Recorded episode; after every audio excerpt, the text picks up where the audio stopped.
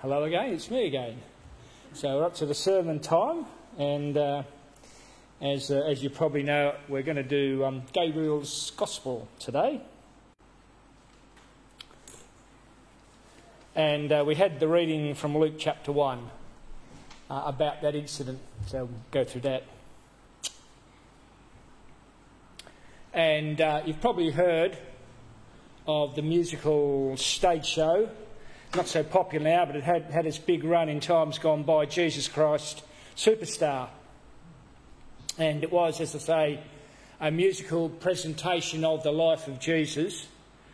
Uh, hit the world stages, I'm not sure if it was the end of the 1960s or the early 70s anyway, it was round and it gets uh, revived from time to time. I, I, suspect when they think they can make another couple of dollars out of it, maybe. Uh, it's not a very accurate reflection, of course, um, of the gospel narratives. It's not portraying a true Jesus at all. But around about the same time, uh, there was a better stage show, a better, a better musical uh, written on the life of Jesus. I wouldn't be surprised if it wasn't done um, in response, sort of as, as a reply to the superstar um, presentation. Uh, and it was called Godspell. So this morning,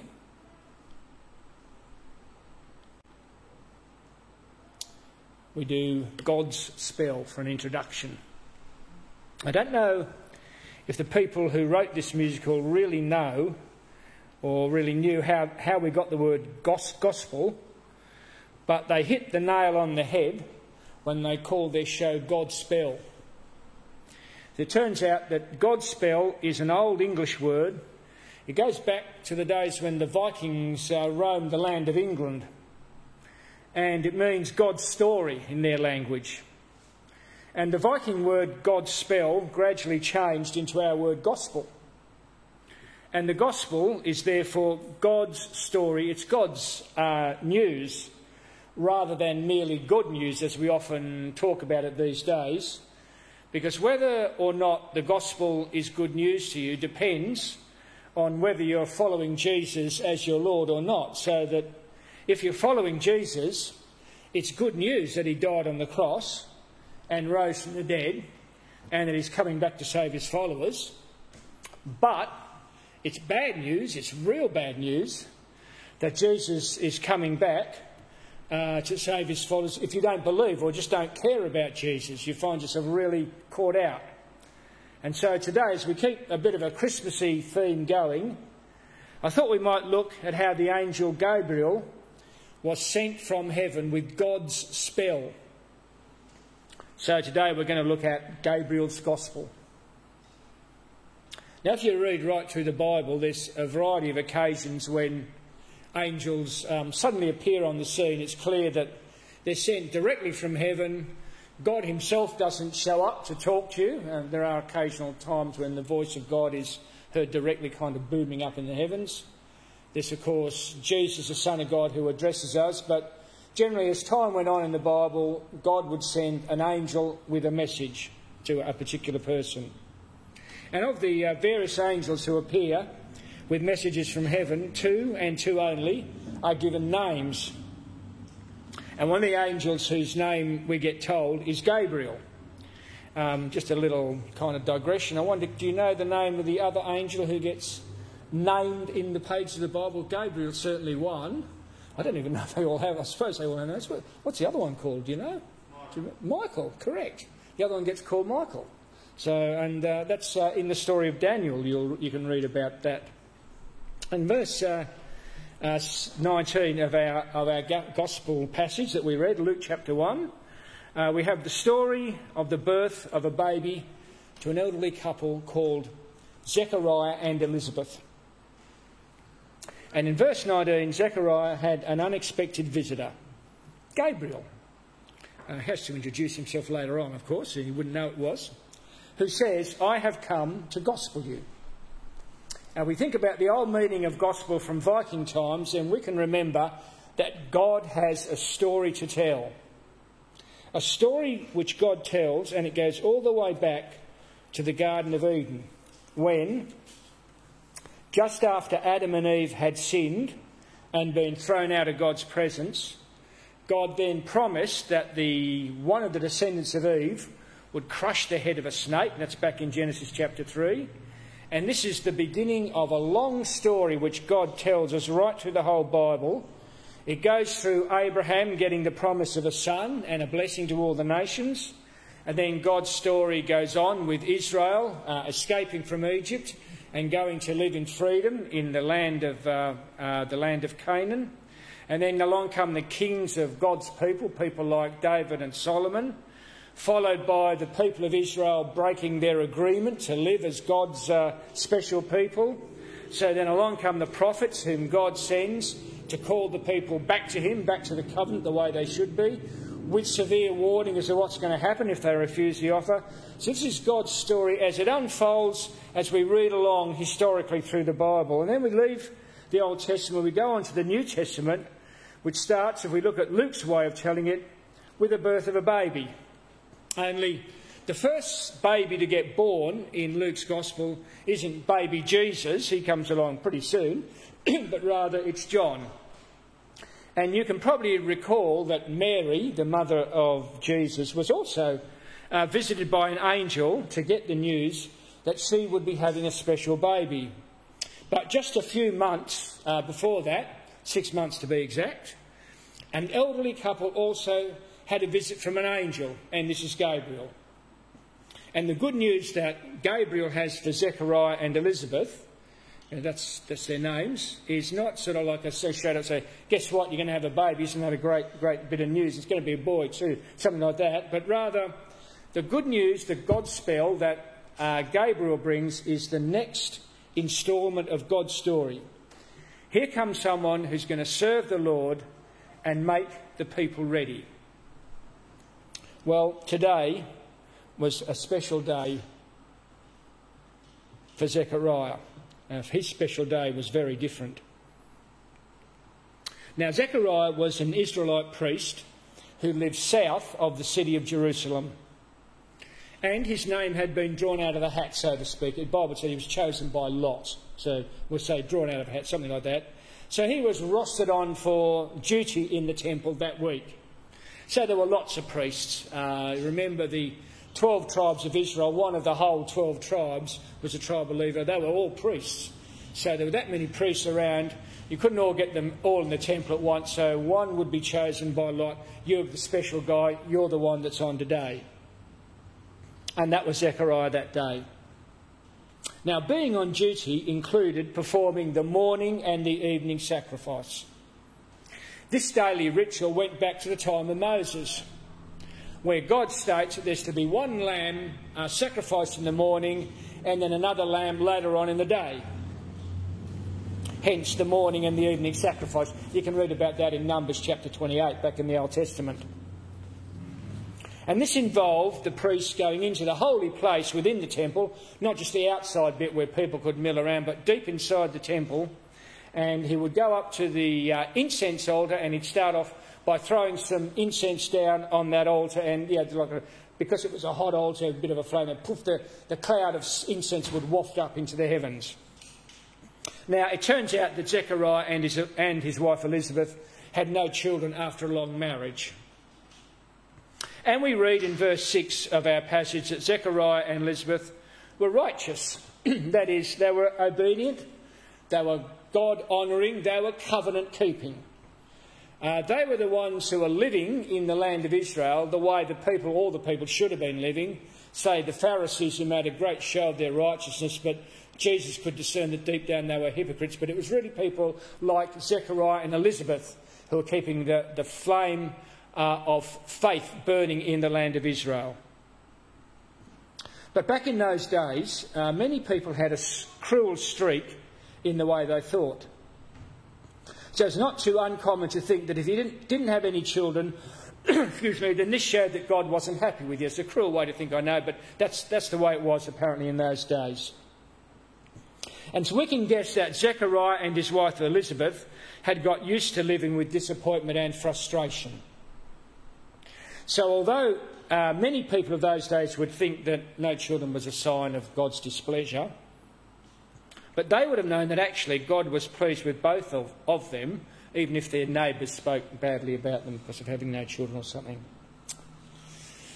Now, on the day that Zechariah was chosen, as I said before, he was at work deep in the temple. There was the golden incense altar, and over by the wall there, there was the golden candlestick over there. And uh, as, as he knew what to do, get some incense, sprinkle it on the altar. He was supposed to do the sacrifice next, but he got a shocking surprise because an angel showed up. And Gabriel appeared, uh, we're told in the scripture, when Zechariah was placing the incense on the altar. And the symbolism of this, of the nice incense smell wafting up to heaven, the prayers for the forgiveness of sins, the sacrifice for the forgiveness of sins about to happen, uh, Zechariah leading the nation, so to speak, he's the priest on duty, praying at that time, and Gabriel showed up at that exact moment to set in place the forgiveness of sins through John and that other baby, of course, Jesus. A very appropriate moment for God to make his move. Now, I might say, in the Old Testament time, they really had forgiveness of sins through the sacrifice of a lamb and so on, and that was a system they had. And if you had sinned, then you had to do the right thing, had to confess your sin and go to the temple and offer the sacrifice, and God would graciously cover your sins because of that. But as was, is clear, and the writers of the New Testament say in one of the places in Hebrews, it's impossible for the blood of bulls and goats, etc., lambs, lambs to, to take away sin. To take away human sin, a human sacrifice is needed. So, although things had been covered in a kind of a, a makeshift fashion up to then, the real forgiveness of sins, the one that really worked, uh, is going to work from now on and kind of work backwards into the past, you might say, was just being prepared at that moment because John was going to be born and Jesus six months later, and John and Jesus actually they were cousins, and John was going to prepare the way for Jesus and so on. So uh, Gabriel appeared when Zechariah was placing incense on the altar. Zechariah, verse 12, it says, he was shaken and overwhelmed with fear uh, when he saw him. And as far as I know, whenever an angel shows up, people do get scared. Because when an angel comes to speak to you, it means that God Himself is speaking to you. So generally, we Christians, we go by the Bible, and it has God's commandments. We know how we ought to live. We know we shouldn't tell lies, etc., etc. There's all those commandments in the Bible.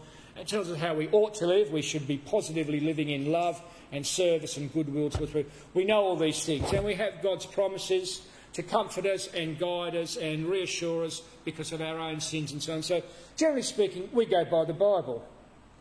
But every now and then, God's got a special message for someone. It's this one's not in the Bible. You can't open your Bible and say, well, Zechariah's going to have a baby called John, so let's read about here. So an angel has to come to you. And people get scared. The worry being, it might be very bad news that God has for you. Because everyone knows they've committed many actual sins the angel might be coming to bring good news about how you're about to die, unforgiven or something like that.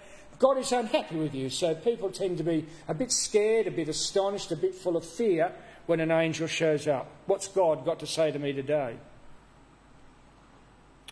But, hallelujah, it's the next stage in God's story. So the angel reassures him this visit is about your prayers. Your prayers for the salvation of Israel and your prayers to have a son. Both will be fulfilled in the one child, or begin to be fulfilled in the one child. So the angel said, verse 13, Don't be afraid, Zechariah. God has heard your prayer. Your wife Elizabeth will give you a son, and you are to name him John.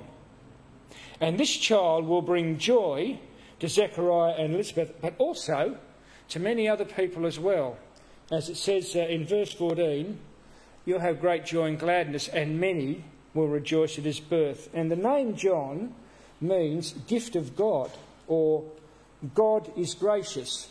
And that baby was a gift to them, and it's also the next instalment of God's gracious story, which is unfolding before their eyes.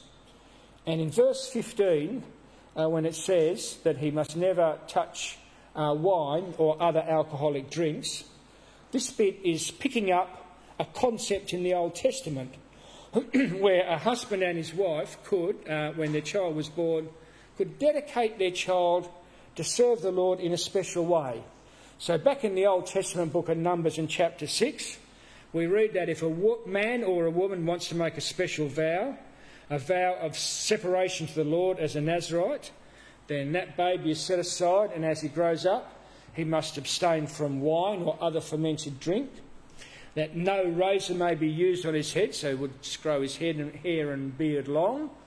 And it says he must not go near uh, a dead body. Um, I'm not quite sure why that would be, but you're, perhaps you're a living symbol of God's life, I guess, if you're a Nazarite. So this boy John, as he grows up, he's going to be one of these special, dedicated, focused on God, doing nothing but God's will in a special sort of way. Whatever God wants, I'm ready to obey you, God. He's going to be a Nazarite. We could think of Old, our Old Testament stories, we could think of someone like Samson with his long hair, which was the secret of his strength. Well, he was a Nazarite. He was dedicated in the, in the temple to serve the Lord all the days of his life. That was the secret behind his supernatural strength, of course. And uh, it says uh, in uh, Luke that uh, ch- chapter 1 and verse 15, our, our verse is there on the, uh, the screen. He'll be great in the eyes of the Lord. He must never touch wine or alcoholic drinks. He'll be filled with the Holy Spirit even before his birth and you might be able to recall the uh, detail in the Gospels where John uh, leaps in his mother's womb when pregnant Mary comes near to him with Jesus being born in her womb. And that child was filled with the Holy Spirit. Even then, he could recognise the coming Saviour before he was born. And then the angel goes on to give an outline of this baby's role in Israel. He will turn many Israelites to the Lord their God, because the people had wandered well and truly astray. He'll be a man with the spirit and power of Elijah. He'll prepare the people for the coming of the Lord. That's Jesus himself, of course. He will turn the hearts of the fathers to their children, and he will cause those who are rebellious to accept the wisdom of the godly. And that Old Testament prophet Elijah, who gets a mention, he was famous for his miracles he was famous for his preaching of the kingdom of God and also for his fearless confronting of sinful King Ahab. And I hope uh, the regular congregation members can remember this from about a year ago when we were doing the Kings and uh, the Book of Kings, and Elijah confronted King Ahab. And this baby John will one day confront a sinful king. Only this is King Herod Antipas of Galilee, and of course it costs John his life when he does that. So, someone special is coming, and that is going to be uh, Elijah is going to show up again, but it'll be in the form of John. And this, of course, uh, this baby is going to be none other than John the Baptist. I suppose I should slip that somewhere into this sermon. So we come to the, the second point of two points this morning, which is prophecy fulfilled. And this incident in the temple was, in fact, an Old Testament prophecy being fulfilled because it's stated in the Old Testament that it would be like having Elijah amongst the people again. So the Old Testament finishes with the prophetic books, and the last of all the prophetic books is the book of Malachi. And Malachi says uh, Elijah has got to come before the Lord shows up. And uh, Luke doesn't include this quote uh, in his gospel writing, chapter 1 of Luke. But when we look up the Old Testament, Malachi chapter 4, verses 5 and 6, it says, Look, I'm sending you the prophet Elijah before the great and dreadful day of the Lord arrives. His preaching will turn the hearts of the fathers to their children, the hearts of their children to their fathers. Otherwise, I will come and strike the land with a curse. And if we read kind of backwards through that verse, I don't mean reading the words backwards, but just looking backwards in the thought, unless we see that unless Elijah shows up, unless that happens, the land is going to be under a curse. It's going to be under God's judgment. God's story, if it doesn't get to John and it doesn't get to Jesus, then God's story is a story of failure, judgment, and the condemnation of the people. So otherwise, I will come and strike the land with a curse unless Elijah shows up, and Elijah is John. Unless Elijah comes and brings Jesus onto centre, centre stage, this is God's story being unfolded before our eyes. So God's news is bad news unless John prepares the way for Jesus to come and die for our sins. So God's spell is going to change from bad news to good news. And these are the words of uh, the angel Gabriel. So Zechariah, doing a little bit of thinking as he went along, he said, Well, how can I be sure this will happen? I'm an old man now, and my wife is also well along in years. And you remember I said earlier in those days, being without a child is a great disappointment, just as today, of course. Uh, other disappointments that people go through and that people could be going through today, uh, people sometimes have to face up to in their family to the death of a child. Uh, sometimes family life is going along smoothly, then there's some sort of financial collapse, an unwise investment, or someone's uh, swindled you out of your money, or something like that. Uh, sometimes parents have to deal with one of their children who's fallen into a calamity or serious sin. Uh, sometimes people have unfortunate accidents that lead to long term health problems, something like that. all these situations that we uh, go through as Christians, the hard times are not always self explanatory. We don't always know exactly what God is doing and why this is happening to me. And God never guarantees that life will be without any pain or disappointment. But the issue with us as Christians, as we go through these hard times, and it's, it's almost inevitable that some, all of us are going to go through something to some degree uh, or other. But the central issue is how do we handle it when it comes along? So I want to ask do you pray when things are going wrong? Do you take God's perspective on life and trials? Do you watch for what is God, God is doing as you go through the rough patches? Part of Elizabeth and Zechariah being upright and blameless was the way they handled the disappointment of no children. They were never bitter with God. They maintained their prayers, they accepted God's will. They believed that all things work for good for those who love God, etc., even though they could not see just how it would turn out for good in their case. But what had just seemed like a fluke on that day, the day, the morning of the day or the day before, when Zechariah's name was chosen. Oh, aren't you the lucky one? There was a big fluke. We, we picked your name.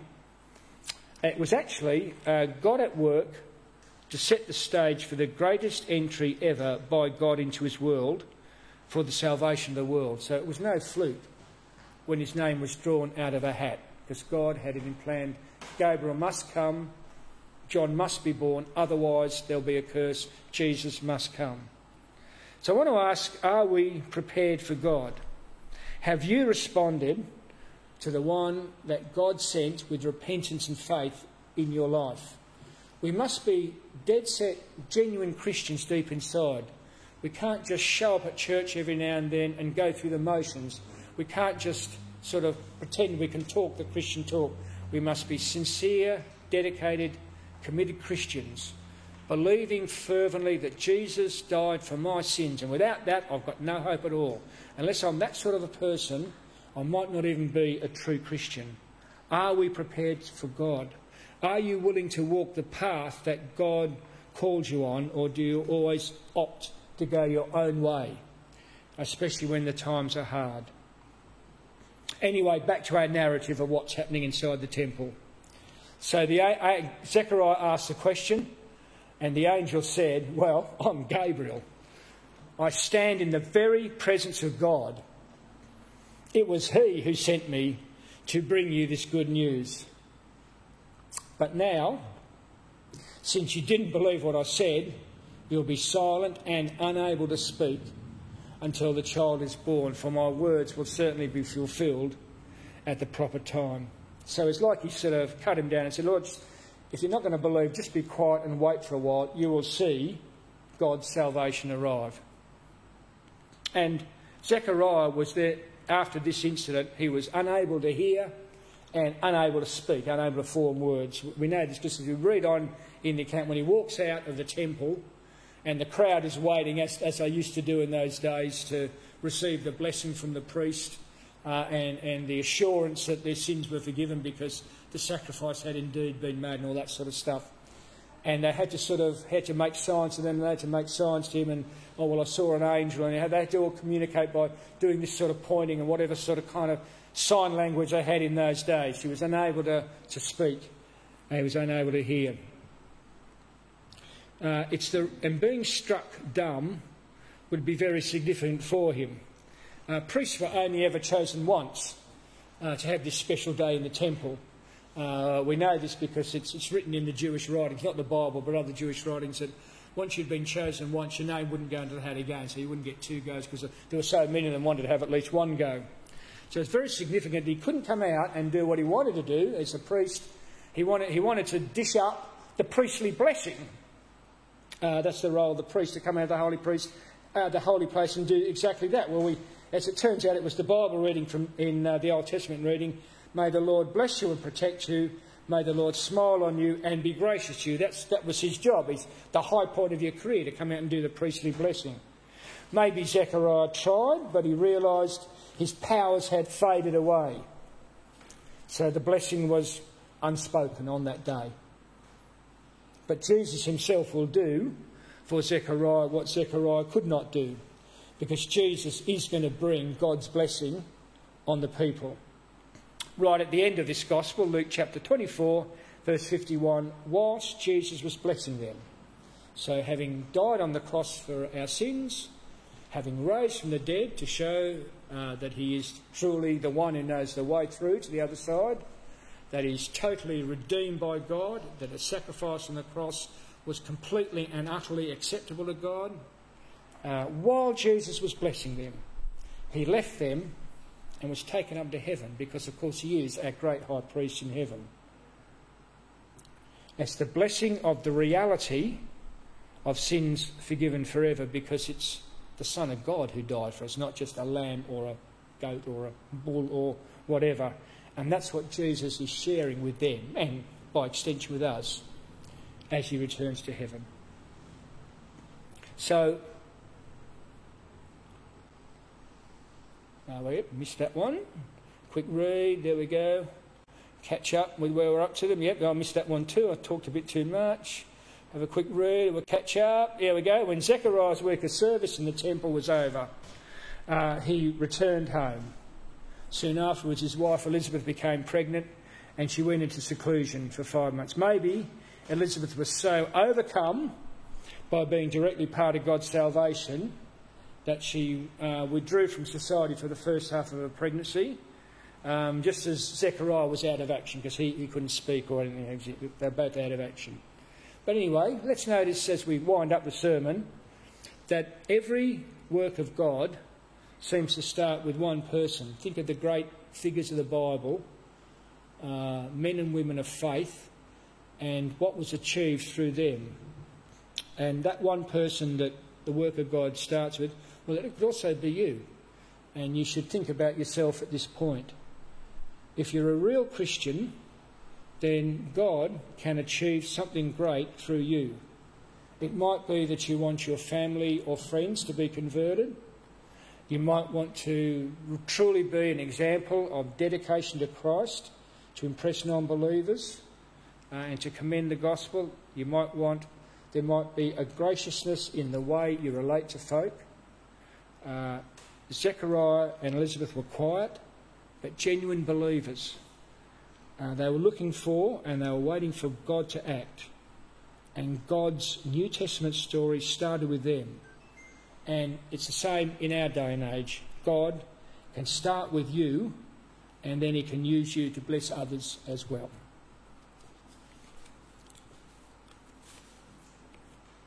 So I think we're up to our last song now and then we'll uh, retreat for morning tea.